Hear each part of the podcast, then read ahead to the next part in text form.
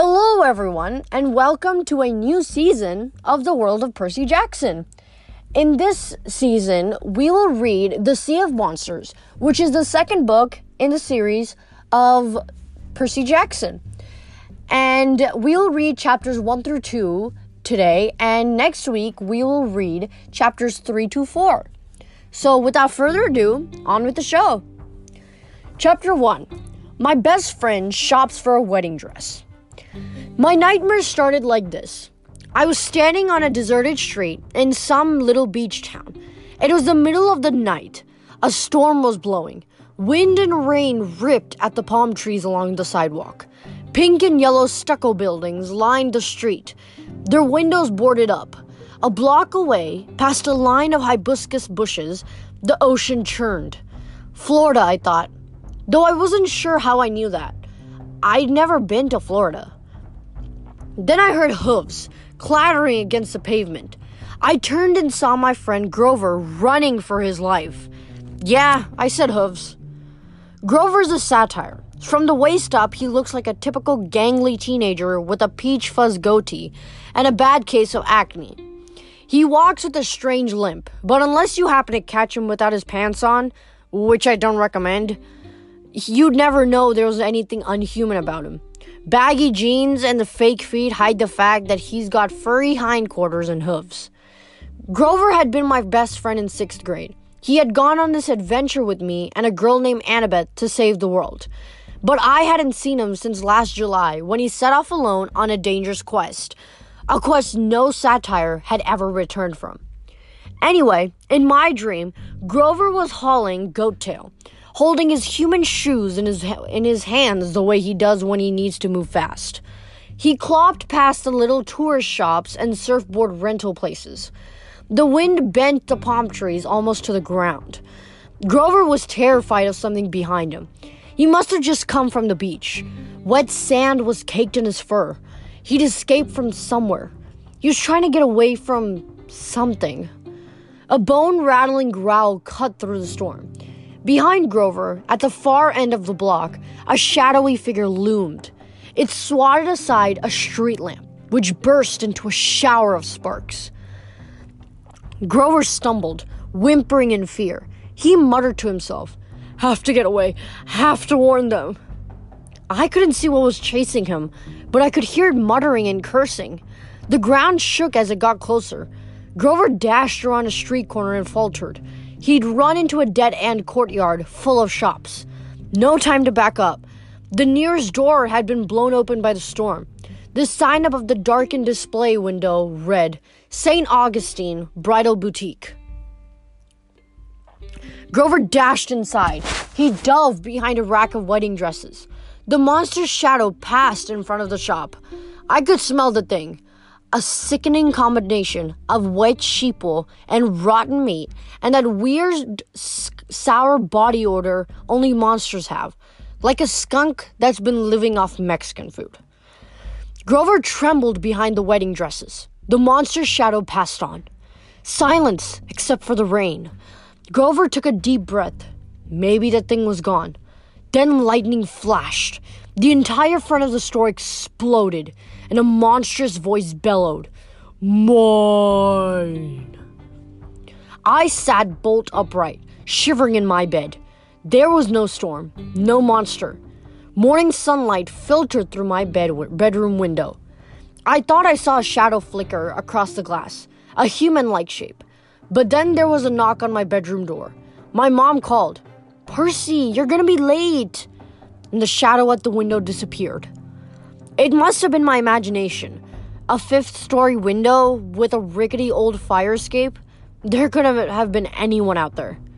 "Come on, dear," my mother called again. "Last day of school. You should be excited. You've almost made it."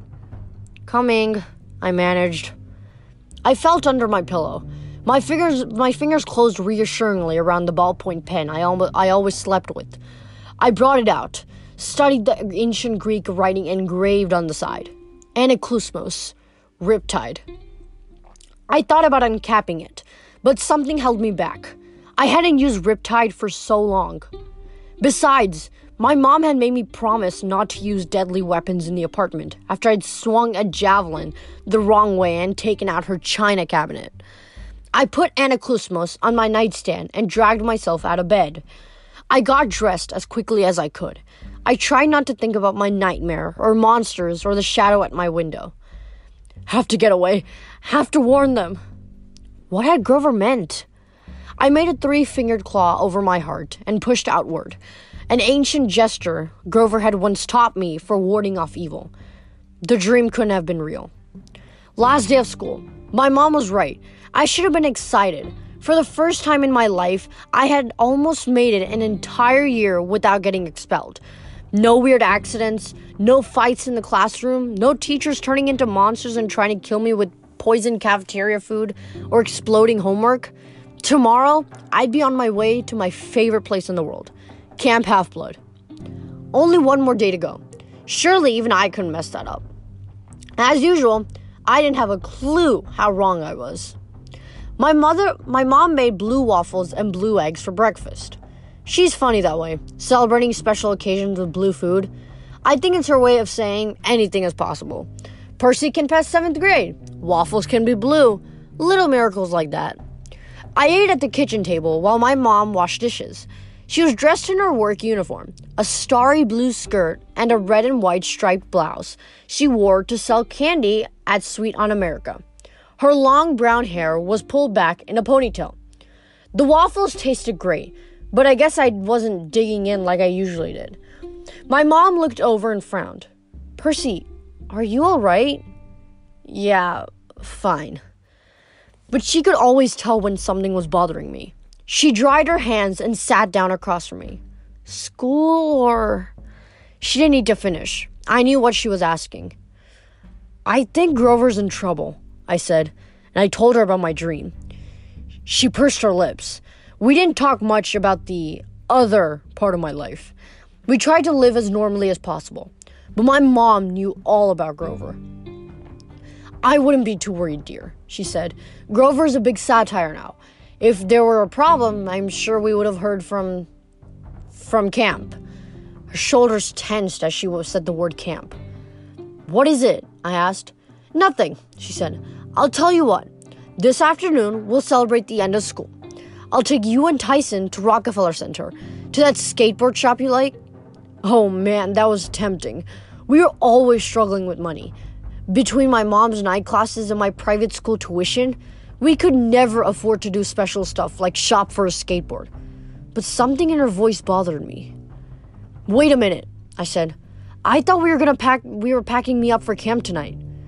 She twisted her dish rag. "Dear, about that, I got a message from Chiron last night." My heart sank. Chiron was the activities director at Camp Half-Blood. He wouldn't contact us unless something serious was going on. "What did he say?" "He thinks it might not be safe for you to come to camp just yet. We might have to postpone." "Postpone? Mom, how could it not be safe? I'm a half-blood. It's like the only safe place on earth for me." "Usually, dear, but with the problems they're having..." "What problems?" "Percy, I'm very, very sorry. I was hoping to talk to you about it this afternoon. I can't explain it all now. I'm not even sure Chiron can. Everything happened so suddenly. My mind was reeling. How could I not go to camp? I wanted to ask a million questions. But just then, the kitchen clock chimed the half hour. My mom looked almost relieved. "7:30, dear. You should go. Tyson will be waiting." "But..." "Percy, we'll talk this afternoon. Go on to school." That was the last thing I wanted to do. But my mom had this fragile look in her eyes. A kind of warning. Like if I pushed her too hard, she'd start to cry. Besides, she was right about my friend Tyson. I had to meet him at the subway station on time, or he'd get upset. He was scared of traveling underground alone. I gathered up my stuff, but I stopped in the doorway. "Mom, this problem at camp, could it have anything to do with my dream about Grover?" She wouldn't meet my eyes. "We'll talk this afternoon, dear. I'll explain as much as I can." Reluctantly, I told her goodbye. I jogged downstairs to catch the number 2 train. I didn't know at the time, but my mom and I would never get to have our afternoon talk. In fact, I wouldn't be seeing him for a long time. As I stepped outside, I glanced at the brownstone building across the street. Just for a second, I saw a dark shape in the morning sunlight. A human silhouette against the brick wall. A shadow that belonged to no one. Then it rippled and vanished. And that is the end of chapter 1. That was a pretty short chapter compared to all the other chapters we have read in the past episodes. But don't worry, in the next chapter, we will read chapter 2, which is I play dodgeball with cannibals. So after the ads, we will get back and read chapter 2.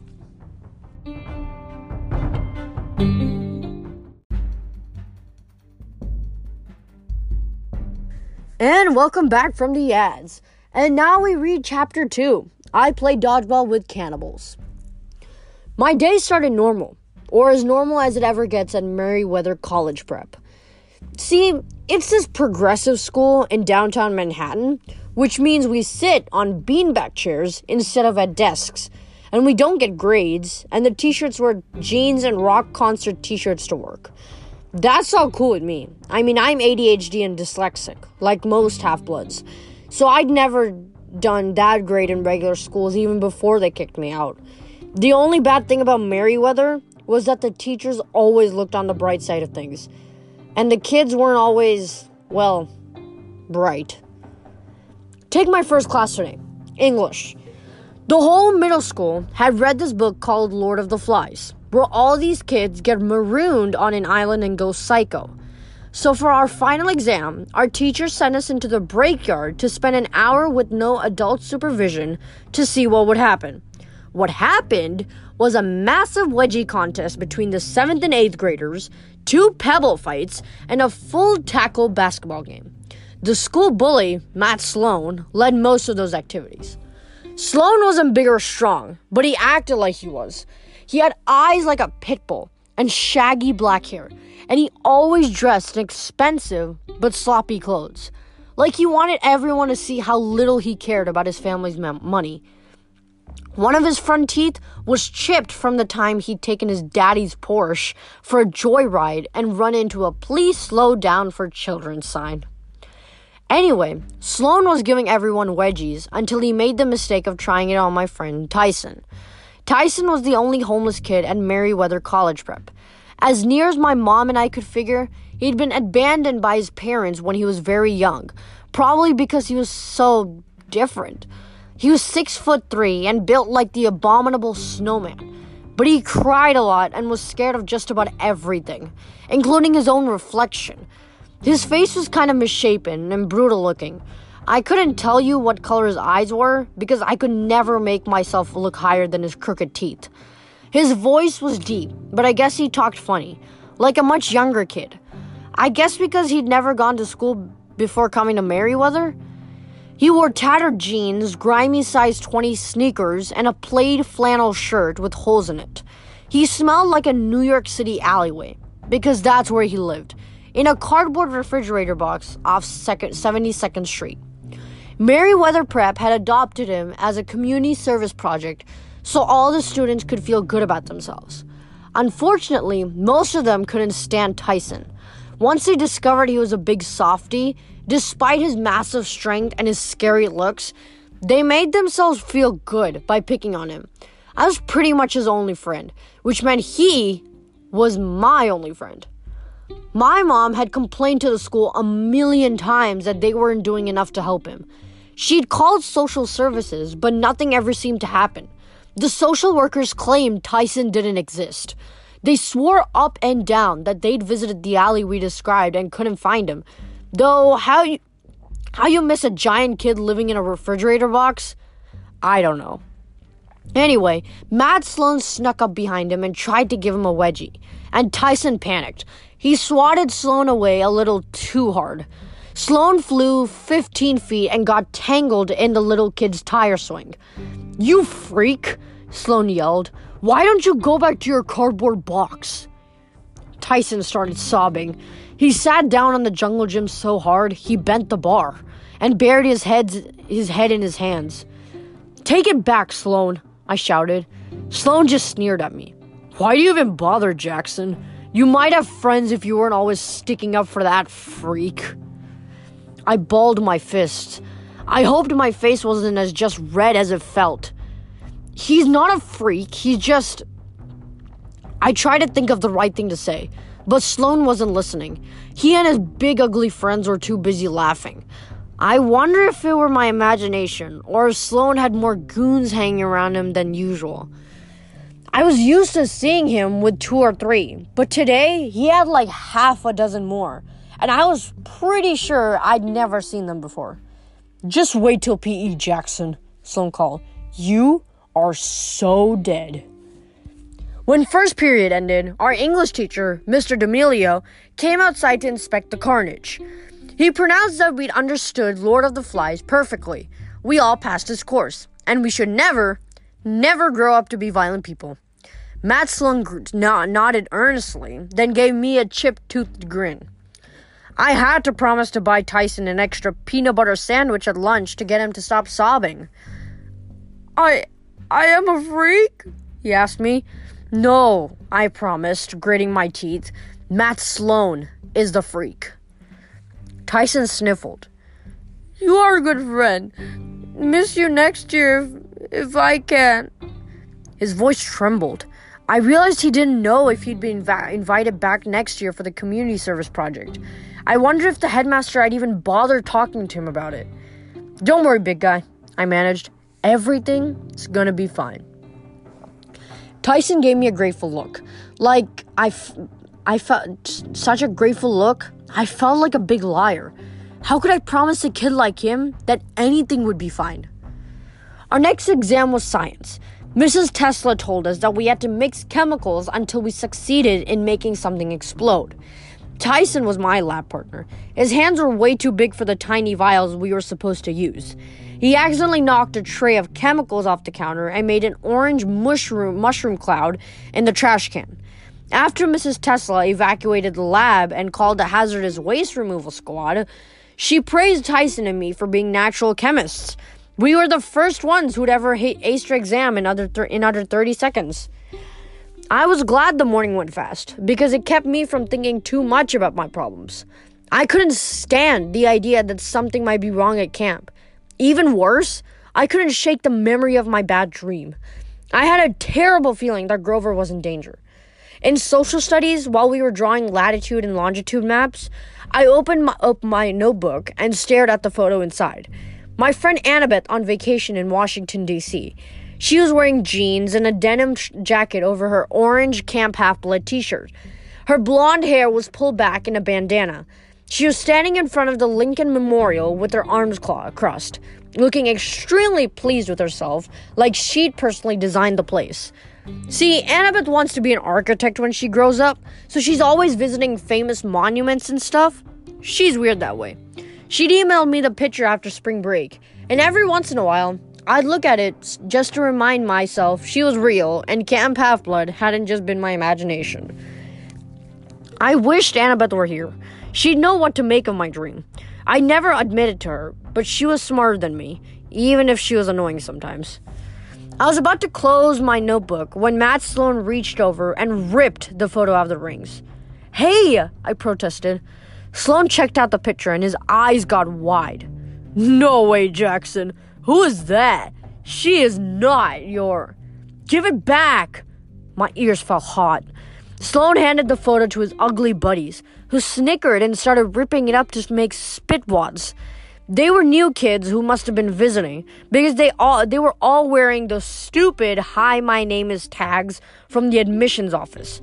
They must have had a weird sense of humor, too, because they'd all filled in with strange names like Marrow Sucker, Skull Eater, and Joe Bob. No human beings had names like that. "These guys are moving here next year," Sloan bragged. Like that was supposed to scare me. "I bet they can pay the tuition, unlike your retard friend." He is not retarded. I had to try really, really hard not to punch Sloan in the face. "You're such a loser, Jackson. Good thing I'm gonna put you out of your misery next period." His huge buddies chewed up my photo. I wanted to pulverize them, but I was under strict orders from Chiron never to take my anger out on regular mortals, no matter how obnoxious they were. I had to save my fighting for monsters. Still, part of me thought, if Sloan only knew who I really was. The bell rang. As Tyson and I were leaving class, a girl's voice whispered, "Percy!" I looked around the locker area, but nobody was paying me any attention. Like any girl at Meriwether would ever be caught dead calling my name. Before I had time to consider whether or not I'd been imagining things, a crowd of kids rushed for the gym, carrying Tyson and me along with them. It was time for PE. Our coach had promised us a free-for-all dodgeball game, and Matt Sloan had promised to kill me. The gym uniform at Meriwether is sky blue shorts and tie-dyed t-shirts. Fortunately, we did most of our athletic stuff inside, so we didn't have to jog through Tribeca looking like a bunch of boot camp hippie children. I changed as quickly as I could in the locker room because I didn't want to deal with Sloan. I was about to leave when Tyson called. "Percy?"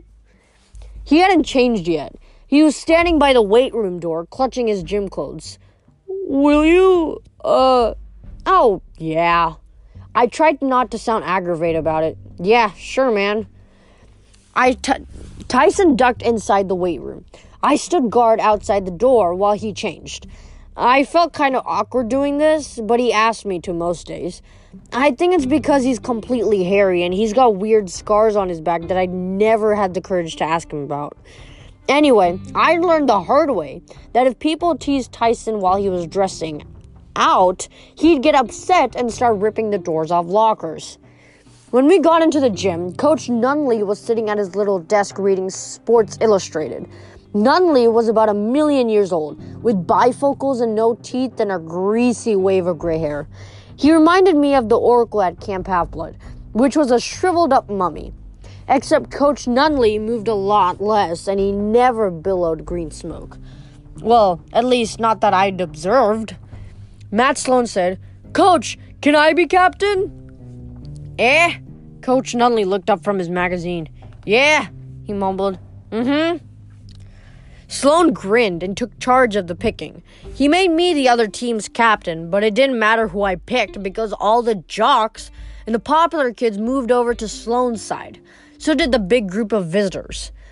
On my side, I had Tyson, Corey Baylor, the computer geek, Raj Mandali, the calculus whiz, and a half-dozen other kids who always got harassed by Sloan and his gang. Normally, I would have been okay with just Tyson. He was worth half a team all by himself. But the visitors on Sloan's team were almost as tall and strong-looking as Tyson, and there were 6 of them. Matt Sloan spilled a cage full of balls in the middle of the gym. "Scared," Tyson mumbled. "Smell funny." I looked at him. What smells funny? Because I didn't figure he was talking about himself. "Damn," Tyson pointed at Sloan's new friends. "Smell funny." The visitors were cracking their knuckles, eyeing us like it was slaughter time. I couldn't help wondering where they were from. Some place where they fed kids raw meat and beat them with sticks. Sloan blew the coach's whistle and the game began. Sloan's team ran for the center line. On my side, Raj Mandali yelled something in Urdu, probably, "I have to go potty," and ran for the exit. Corey Baylor tried to crawl behind the wall mat and hide. The rest of my team did their best to cower in fear and not look like targets. "Tyson," I said, "let's go." A ball slammed into my gut. I sat down hard in the middle of the gym floor. The other team exploded in laughter. My eyesight was funny. I felt like I'd just gotten the Heimlich maneuver from a gorilla. I couldn't believe anybody could throw that hard. Tyson yelled, "Percy, duck!" I rolled as another dodgeball whistled past my ear at the speed of sound. Whoom! It hit the wall mat, and Corey Baylor yelped. "Hey!" I yelled at Sloan's team. "You could kill somebody!" The visitor named Joe Bob grinned at me evilly. Somehow, he looked a lot bigger now, even taller than Tyson. His biceps bulged beneath his t-shirt. "I hope so, Perseus Jackson. I hope so." The way he said my name sent a chill down my back. Nobody called me Perseus except those who knew my true identity, friends and enemies. What had Tyson said? They smell funny. Monsters. All around Matt Sloan, the visitors were growing in size. They were no longer kids. They were 8-foot-tall giants with wild eyes, pointy teeth, and hairy arms tattooed with snakes and hula women and Valentine hearts. Matt Sloan dropped his ball. "Whoa, you're not from Detroit. Who?" The other kids on his team started screaming and backing toward the exit, but the giant named Marrowsucker threw a ball with deadly accuracy. It streaked past Raj Mandali just as he was about to leave and hit the door, slamming it shut like magic. Raj and some of the other kids banged on it desperately, but it wouldn't budge. "Let them go!" I yelled at the giants. The one called Joe Bob growled at me. He had a tattoo on his biceps that said, "JB loves baby cakes." "And lose some of our tasty morsels? No, son of the sea god. We Laestrygonians aren't just playing for your death. We want lunch." He waved his hand and a new batch of dodgeballs appeared on the center line.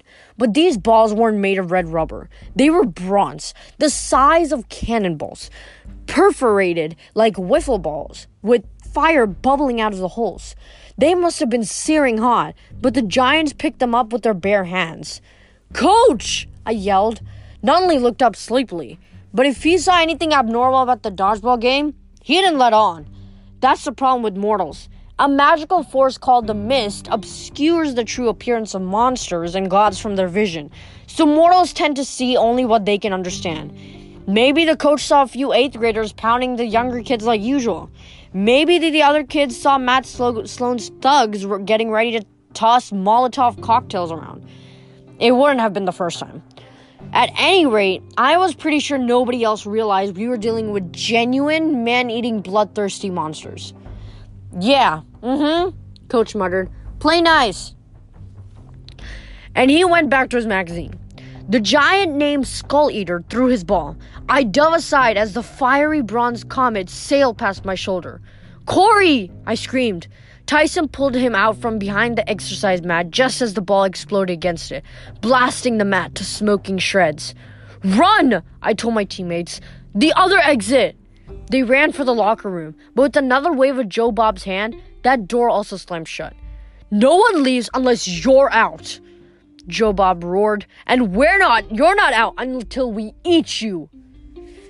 He launched his own fireball. My teammates scattered as it blasted a crater in the gym floor.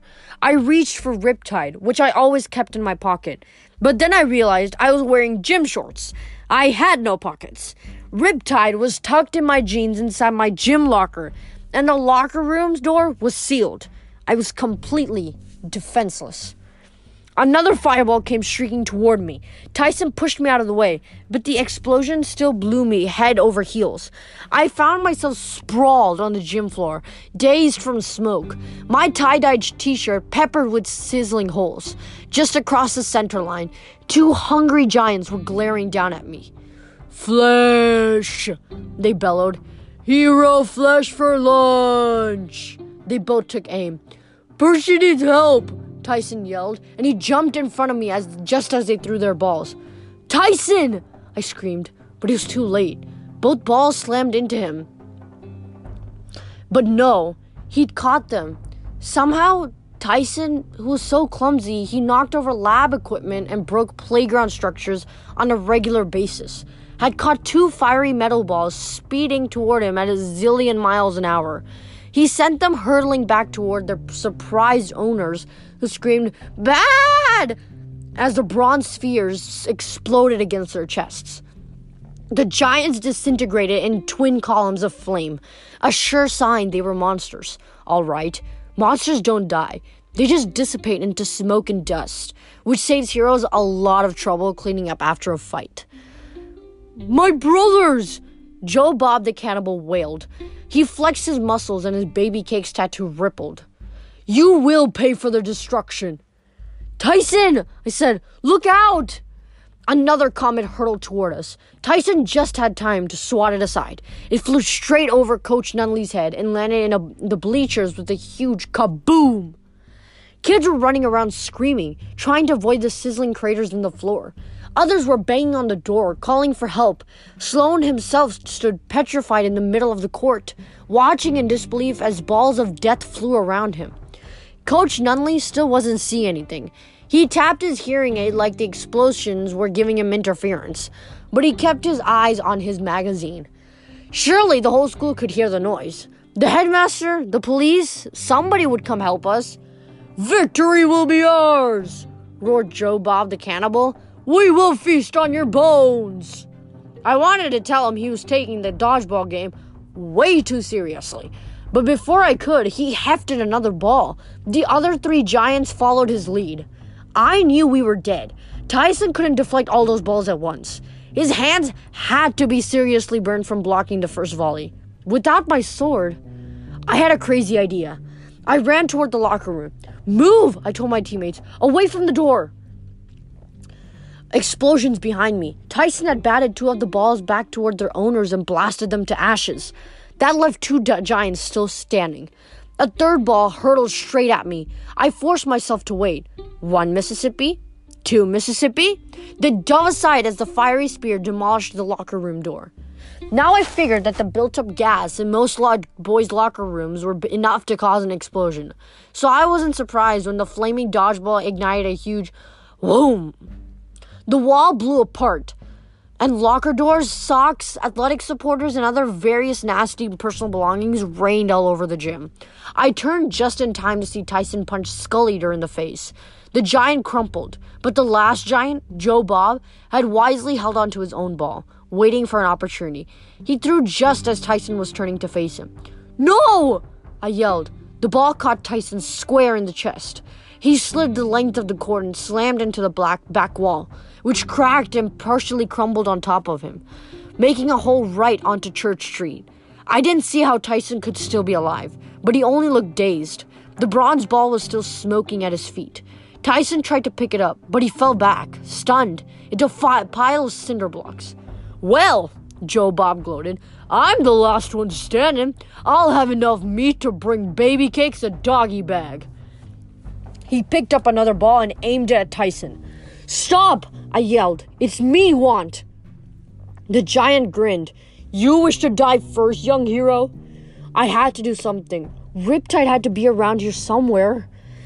Then I spotted my jeans and a smoking heap of clothes right by the giant's feet. If I could only get there, I knew it was hopeless, but I charged. The giant laughed. "My lunch approaches." He raised his arm to throw. I braced myself to die. Suddenly, the giant's body went rigid. His expression changed from gloating to surprise. Right where his belly button should have been, his t-shirt ripped open, and he grew something like a horn. No, not a horn, the glowing tip of a blade. The ball dropped out of his hand. The monster stared down at the knife that had just run through him from behind. He muttered, "Ow," and burst into a cloud of green flame, which I figured was going to make baby cakes pretty upset. Standing in the smoke was my friend Annabeth. Her face was grimy and scratched. She had a ragged backpack slung over her shoulder, her baseball cap tucked in her pocket, a bronze knife in her hand, and a wild look in her storm gray eyes, like she'd just been chased by 1,000 miles by ghosts.